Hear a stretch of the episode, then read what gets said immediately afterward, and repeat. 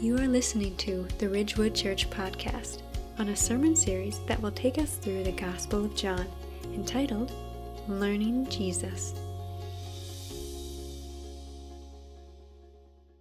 John the Baptist was a, great man, not the author of the Gospel of John, that's John the disciple, but John the Baptist gave his life to pave the way for Messiah.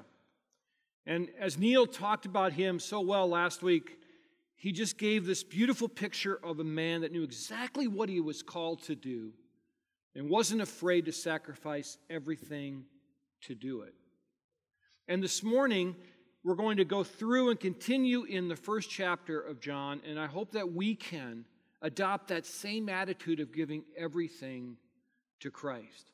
Now, in this first chapter, John was still paving the way for Messiah, John the Baptist, or John the disciple says this. And this is the testimony of John, John the Baptist. When the Jews sent priests and Levites from Jerusalem to ask him, Who are you? He confessed and did not deny, but confessed, I am not the Christ.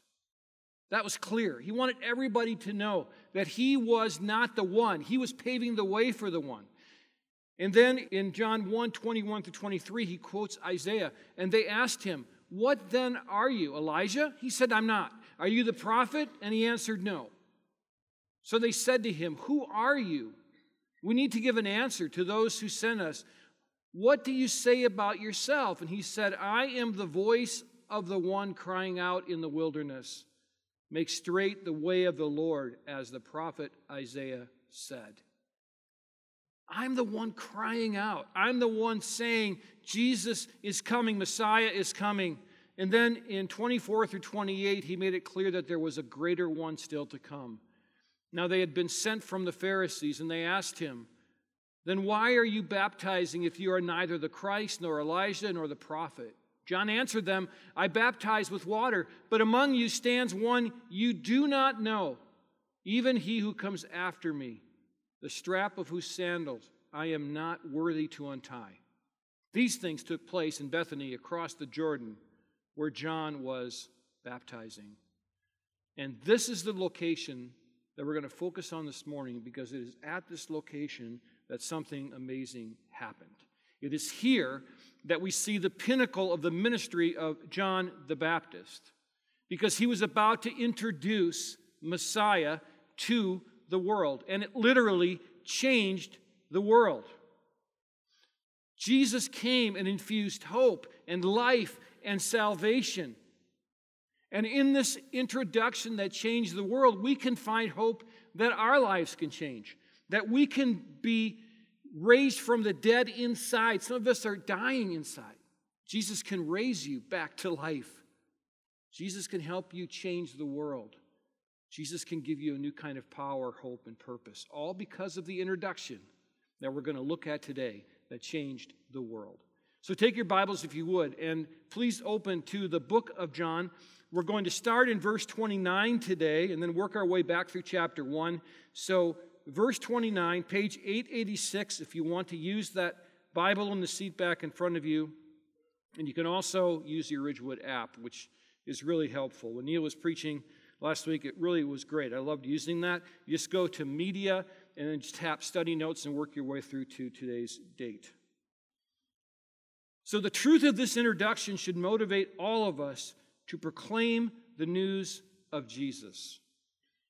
To proclaim the news that Jesus had come to change the world. It's startling, it's beautiful, and these words are literally life changing. Here's verse 29.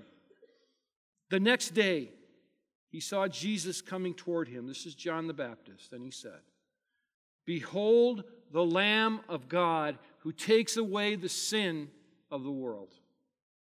Behold the Lamb of God who takes away the sin of the world. That's an announcement that everything was going to change. That's an announcement of hope. That's an announcement of life and earlier in this chapter, and we're in this section we call Origins, because we're talking about the origin of the universe, the origin of Jesus' ministry, the incarnation.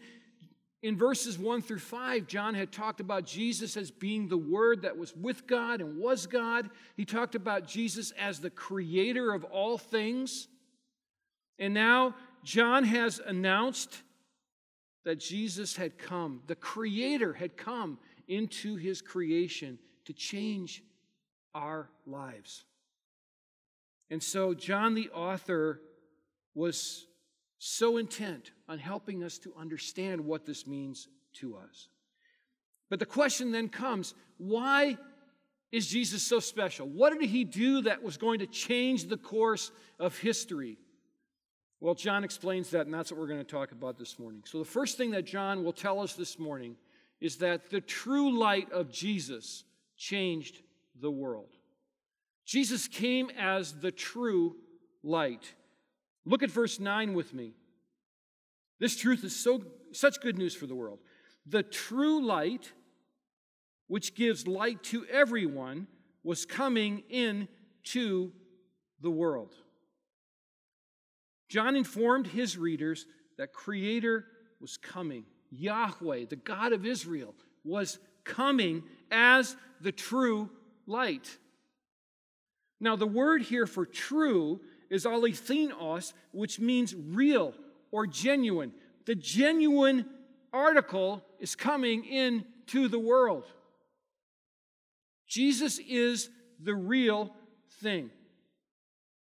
He gives light to everyone. That's not universalism. Here's what John is saying that his light of truth shines over every man, woman, and child. It shines over the one who has rejected the gospel and the condemnation of sin, and it shines over the believer that has received the gift of eternal life. Jesus is truth. The light of Jesus had come.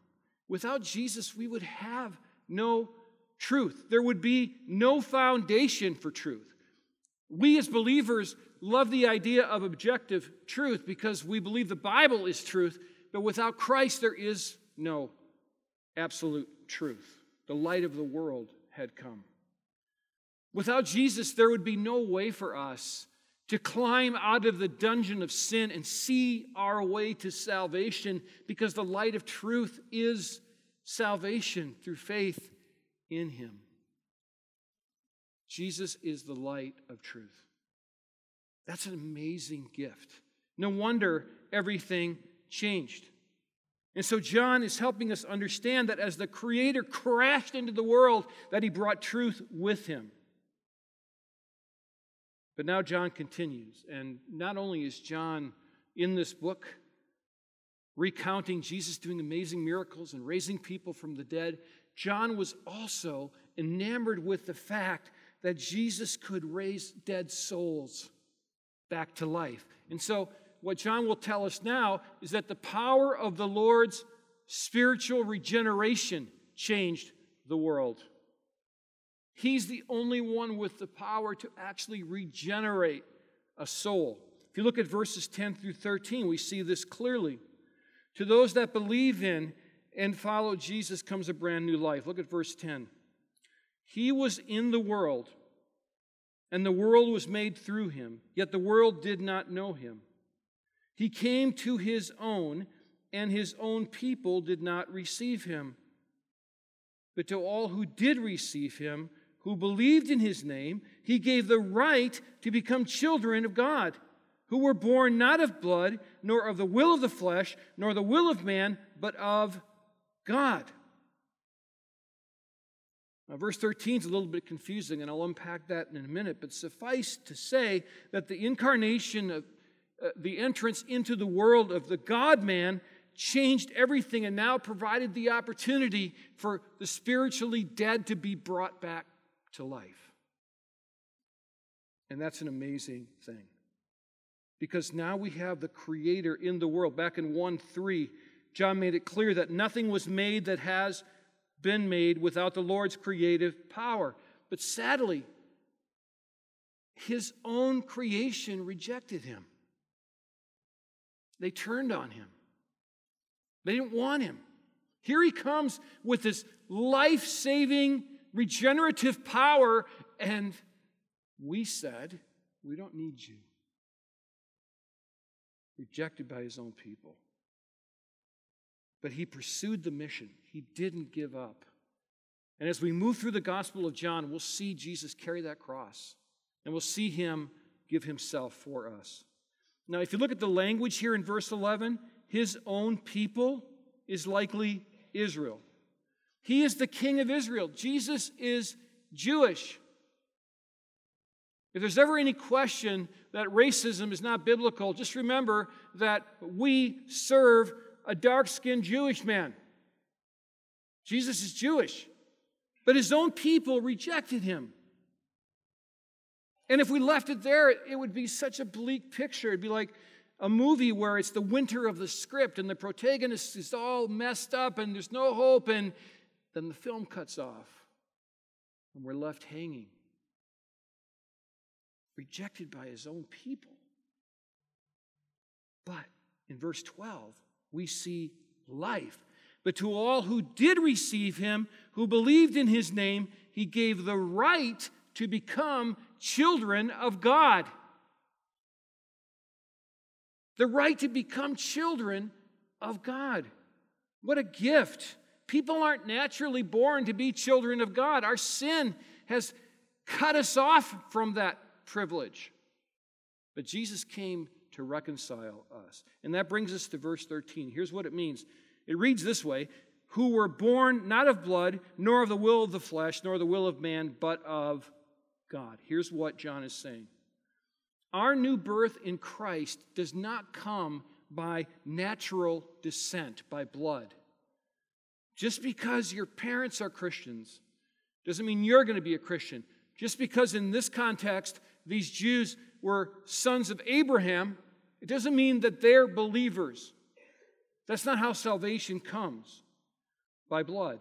Nor is it the result of human decision. That's the will of the flesh. You can't will yourself to be saved. There has to be a divine interaction with you or the will of any man. It is the work of God in salvation that saves you. That's what John is saying here. And so we know that Jesus can regenerate a dead soul. So this is truth. What are you going to do about this? What are you going to do? Have you ever asked Jesus to come into your life and be the controller of your life? Have you ever said, I want to be saved? I don't want to live alone anymore then at that moment he can breathe spiritual life into you. You will no longer be dead, no longer condemned for your sin. But the Bible is very clear. The Bible says that the wages of sin is death and that all have sinned. And so, if you're not willing to do that, then you will be condemned in your sin. And that means eternity apart from God in conscious torment. That's a high price to pay for not giving yourself to Jesus. He is the only one that can breathe life into a dead spirit. Now, maybe you're a believer. Then I'm going to ask you this question What are you going to do to go into the harvest field?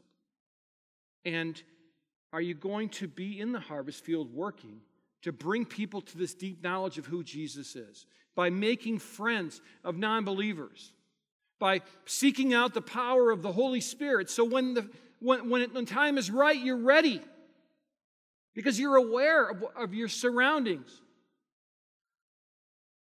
My son Joshua is old enough now to play traveling baseball. So this summer will be our first summer of traveling baseball, which will be great for Joshua. Not so sure it's going to be that great for us. But here's what I've already noticed, and, and we, we haven't even had our first practice yet, is that already through this planning of trips, I'm already starting to make friends with non believers, and I'm already starting to see openings of common interests. And so I know what's going to happen. We'll be sitting around for hours at these baseball fields just talking, and there'll be openings there that will be just walking through because the Holy Spirit will provide. My only responsibility is to be ready. And so, are you willing to do that? Are you willing to join us here at Ridgewood?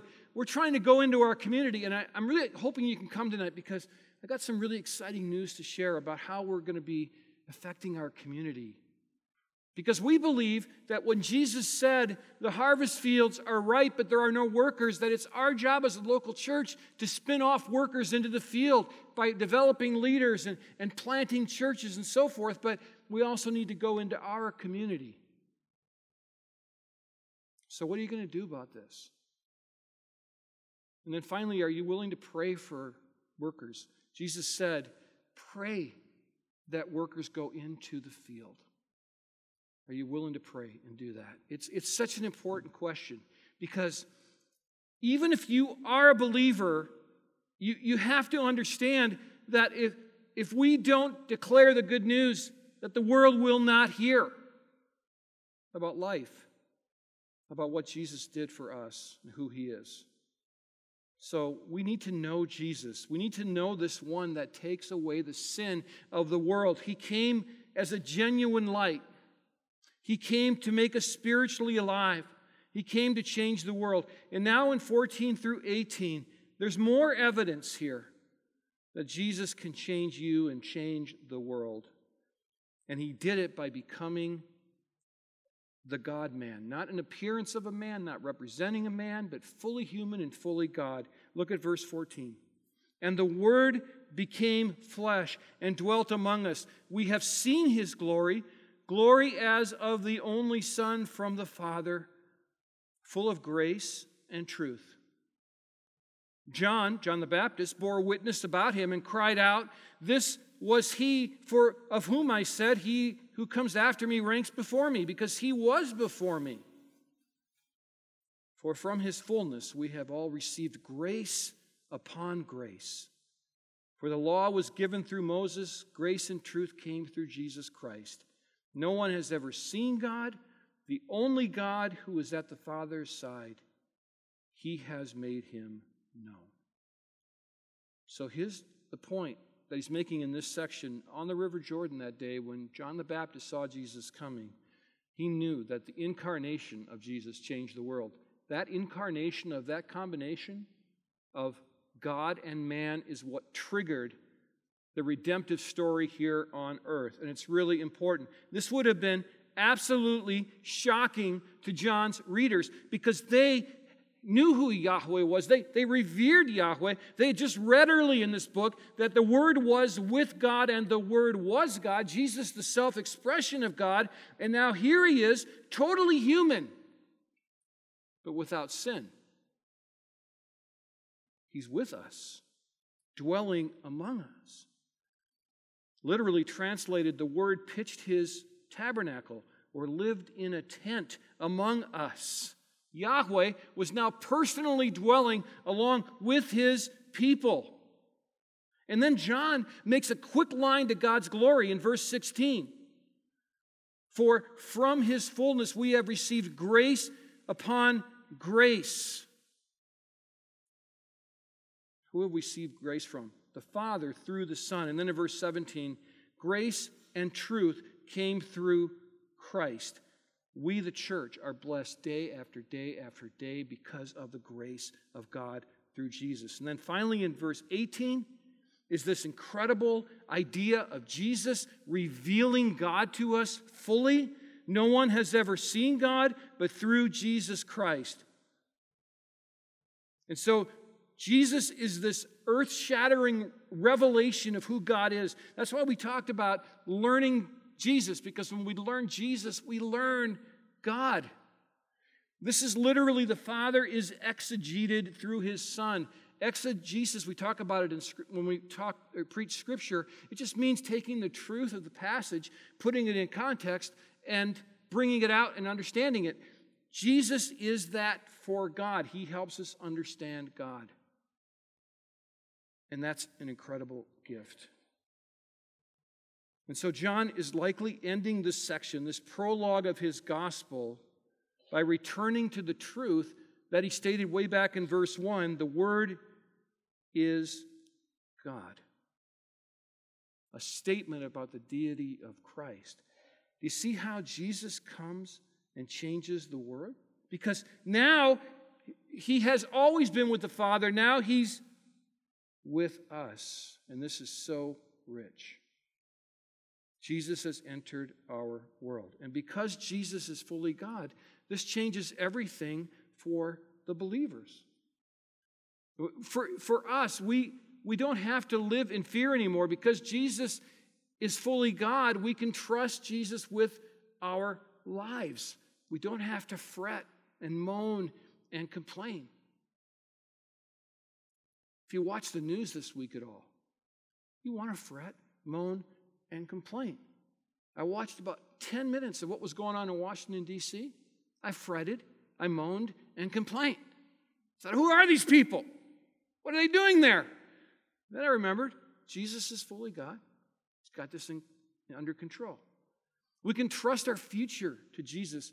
We don't have to always be wondering, what am I going to do next? How's God going to take care of me? What's He going to do with my kids? No, He's fully God. Here's another truth that I think is so important for us. Because Jesus is fully God, He loves us unconditionally.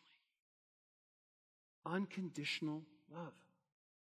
That's a hard concept to understand because there are days when I go to bed at night and I go, I'm the worst parent ever. I had a terrible night with my kids.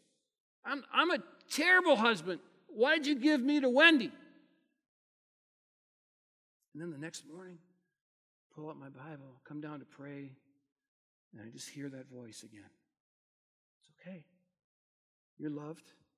Today's a new day. Just ask for forgiveness and move on because I love you. And all through that, those, those set of circumstances where things seemed chaotic in our house and love never went away. You're unconditionally loved because Jesus is fully God. And so we can live a life of gratitude. We can live a life of gratitude. The incarnation put all of this in motion. That's the beautiful thing about what's happening here and what John is bringing out in this text. The incarnation changed the world. Jesus came into our world, was the life giver, and he would change the world because he is the Son of God. Look at 30 and 34, 30 through 34. Now a new aspect of Jesus emerges. This is he of whom I said, After me comes a man who ranks before me because he was before me. I myself did not know him, but for this purpose I came baptizing with water that he might be revealed to Israel. And John bore witness I saw the Spirit descend from heaven like a dove, and it remained on him. I myself did not know him, but he who sent me to baptize with water said to me, He on whom you see the Spirit descend and remain, this is he who baptizes with the Holy Spirit. And I have seen and have borne witness that Jesus is the Son of God. So it's affirmed. Who is Messiah? He's the Son of God. And so, this aspect of Jesus, I mean, this is life changing. Jesus is the Son of God, He is who He claims to be. John didn't understand fully this revelation. So, God said to him, when that Spirit is manifested and comes upon Jesus, you will know that he's the one. You will know that he is the Son of God. And the one who 50 days after his ascension would then usher in this new age, the church age after Pentecost, and we would be baptized in the Holy Spirit. Jesus could live in us through the Holy Spirit. So there's transformative significance here because Jesus has brought clarity and he's given conviction. And here's the thing now, John the Baptist, John the disciple, could look at Jesus and definitively say, That's the Son of God, because God made it so abundantly clear. And so we never have to doubt the identity of Jesus. And so, no wonder John the Baptist introduced him this way. We have seen the essential nature of God. In the beginning was the Word, the Word was with God, the Word was God. He was with God in the beginning. And now we're all the way back here in verse 29. And John the Baptist is pointing at Jesus and saying, Behold the Lamb of God who takes away the sin of the world. has there ever been more hopeful words spoken? Who takes away the sin of the world? Man, I have sinned greatly in my life. And those words bring me hope and comfort. Messiah was here and, and, and he brought a mission with him. His messianic mission changed the world. And, and the mission is clear by the way John introduced him. The mission is clear in the sense that this is the Lamb of God who takes away the sin of the world. So here, John the Baptist is painting Jesus as the, as the sacrificial lamb that would die on the cross. And through belief in him, we could be cleansed of all that sin and that block that keeps us from God so we could be with God and be reconciled to God. And so, how does this apply to you? How is this going to change your life? When you walk out of here today and you go home and you make sure your snowblower is running well and you're getting shovels out, and for the first time you're thinking, I better actually dress for the weather, and you go to school and work, how is this going to change you? I'll just give you a couple things that I hope will help you walk with Jesus and change the world and have your life changed in the process. The first thing I would say is this I would say, follow the light. It sounds simple, it's not easy. Why do I say follow the light? It's because Jesus is the only genuine source of light that exists. Don't settle for less. We always want to settle for less because there are so many idols that are out there just vying for our attention.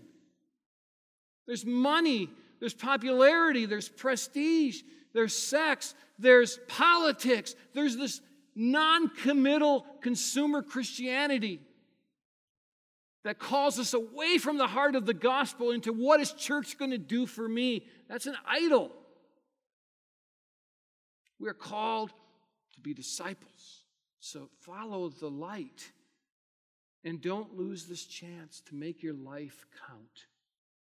I don't know if you have 40 years left, 30 years, or one year. Your life can matter immensely, but you need to follow the light. Here's the second thing I would commend to you, and that is this allow Jesus to raise you from the dead. Allow Jesus to raise you from the dead. Some of us have been believers a long time, but we're dead inside. Like we're, we're praying and it feels like we're, we're in this desert or we're bitter or we're, we've become hardened through non forgiveness and we just aren't in a good place. Let Jesus reinvigorate your spirit. Here's the thing that only Jesus can do counselors can't do it, other religions can't do it. He doesn't just put a band aid on your heart or change the way you think, He regenerates you different, new. Only Jesus can do that. And I love this passage in Ephesians where Paul calls us out Awake, O sleeper, and arise from the dead, and Christ will shine on you. Jesus is calling you to come out of that death that's inside of you, come out of your darkness, confess your sins. Allow Jesus to cleanse you. And if you're still a cynic, then now's the time to get your life right with God because you may not have tomorrow. So, in order to change the world and have your own life changed, I want you to follow the light, move from death to life, and then finally lean into the mission that the Lord has come to do. Lean into the Lord's mission. Jesus came to change the world the Lamb of God who takes away the sin of the world, and we are called to go on mission with him. So lean into it. Get busy. Stop standing on the sidelines. What are you waiting for? What are you waiting for? There's people that need to hear about Jesus. People are dying, and someone needs to tell them. You have Christian friends. You have Christian places to go. You have clubs. You have Bible studies. You're all set. What about others that don't have any idea what you're talking about? Those are the people we are to go out and preach to through our lives and through words. Jesus is so important. You know, when he came crashing into our world from his place in at the right hand of the Father, he brought with him salvation. He brought hope. He brought a new life. But what I want you to do this morning is allow God to change you as well and to be encouraged that He is changing you. So, will you just take a moment and, and just bow your head and pray and ask God, you know, what do you want me to do? Who can I tell? And, and, and then to, to give you encouragement, Lord, I've been dragging this around with me. Will you please take this away? Can I give this to you? Will you forgive me for what I've done? And help me to understand what that feels like and looks like. Just pray for a, a couple of minutes and then I'll close in prayer. Thank you for joining us on the Ridgewood Church podcast. For more faith based resources or information about Ridgewood Church, visit us at myrwc.org.